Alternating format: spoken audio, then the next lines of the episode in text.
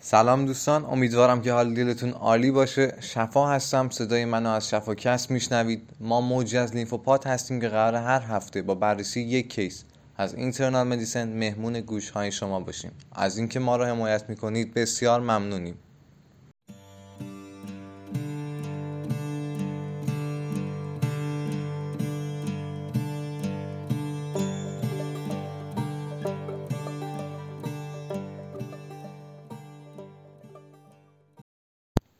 خب میریم سراغ case شماره هفتم. یک خانم 82 ساله با سابقه زوال عقل توی پنج سال گذشته توی یک خانه سالمندان زندگی کرده. ایشون توسط یک مسئول بخش سلامت خانه سالمندان حدود چهار هفته پیش برای ارزیابی اسهالی که داشتن ویزیت شدن. توی اون زمان نمونه مدفوع ایشون برای سی دی توسط PCR مثبت بوده. این خانم به مدت ده روز با مترونیدازول خوراکی تحت درمان بودن و علائمشون رو به بهبود بودش. اگرچه از چهار روز پیش ایشون نیاز به دفع مدفوع اسهالی پنج بار در روز داشتن و حالا هم دچار tenderness شکمی افزایش یافته شدن.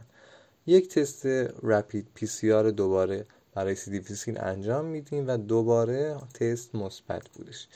به نظر شما بهترین اقدام کنونی برای بهبود وضعیت این خانم چه کاری هستش؟ گزینه اول fecal microbiota transplantation. گزینه دوم IVIG. گزینه سوم مترونیدازول خوراکی. گزینه چهارم نیتازوکساناید خوراکی. و گزینه پنجم ونکومایسین خوراکی. توی این case risk factor های major برای C. difficile سن بالای بیمار و اقامت ایشون توی خانه سالمندان هستش. risk factor های دیگه که اینجا ذکر نشدن می‌تونن سابقه مصرف آنتیبیوتیک comorbidity هایی که این بیمار ممکنه داشته باشه و کاهش ترشح اسید معده باشه. در ابتدا شنیدی که با درمان ابتدایی حالت بیمار بهتر شدش. ولی دوباره بیمار درگیر اسهال شد. به عنوان یک نکته جانبی اگه بیمار حالش بهتر می‌شد نیازی به انجام تست پیسیار مجدد نداشتیم.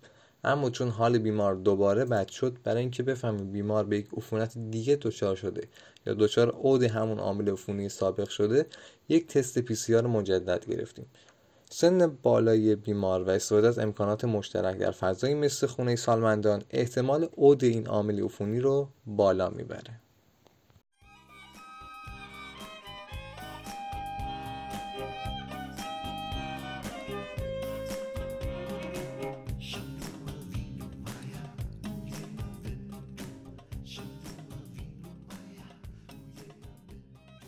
بیمار ما ابتدا توسط مترونیدازول خوراکی درمان شد که دیگه درمان خط اول C. difficile نیستش. طبق guideline های درمانی داروهای خط اول برای درمان C. difficile ونکومایسین و فیدوکسومایسین برای ده روز هستش. البته در غیاب این دو دارو می‌تونید از مترونیدازول استفاده کنید ولی باید توجه کنید که خط اول درمانی نیستش. با توجه به اینکه عود بیماری رو داشتیم گزینه اصلی ما ونکومایسین هستش. اگه توی گزینه ها فیدوکسومایسین هم داشتیم جز گزینه انتخابی ما بودش. اسپانسر این قسمت از لیمفوپاد دکتر آباد. دکتر آباد یه پلتفرم جامع علوم پزشکیه که از بخش‌های مختلفی تشکیل شده. این بار در مورد مرکز آموزش اپ دکتر آباد می‌خوایم صحبت کنیم.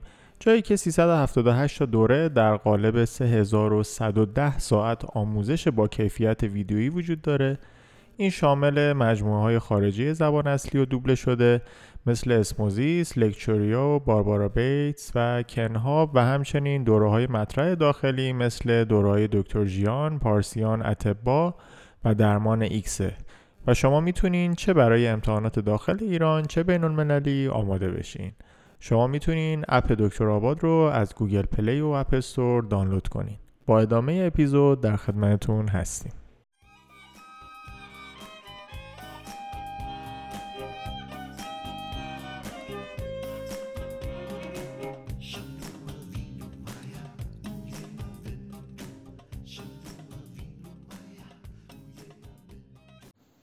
گزینه های دیگه ما توی حالت شدید بیماری و حالت مقاوم می‌تونن به کار برن.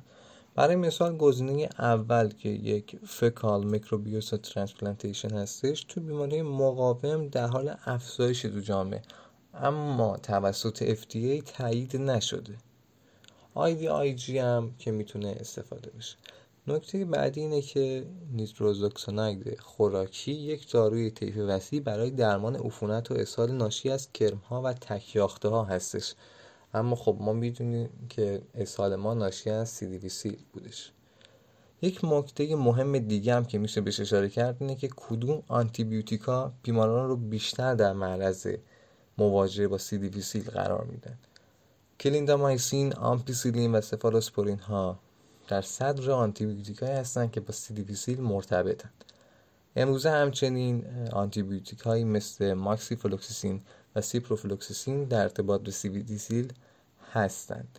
اما در حقیقت تمام آنتیبیوتیک ها حتی اونایی که برای درمان بیماری استفاده می‌کنیم می‌تونن به نحوی با تخریب فلور نرمال روده باعث ایجاد C. difficile بشن.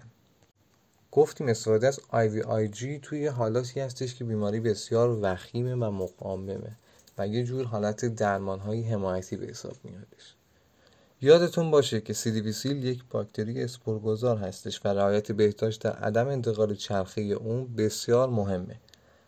ترکیبات شستشو بر پای الکل در حقیقت تاثیر چندانی روی اسپور اون ندارن و آب و صابون اهمیت زیادی دارن.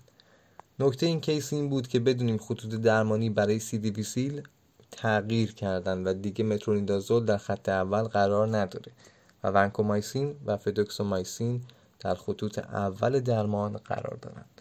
از اینکه از ما حمایت می‌کنید بسیار ممنونیم.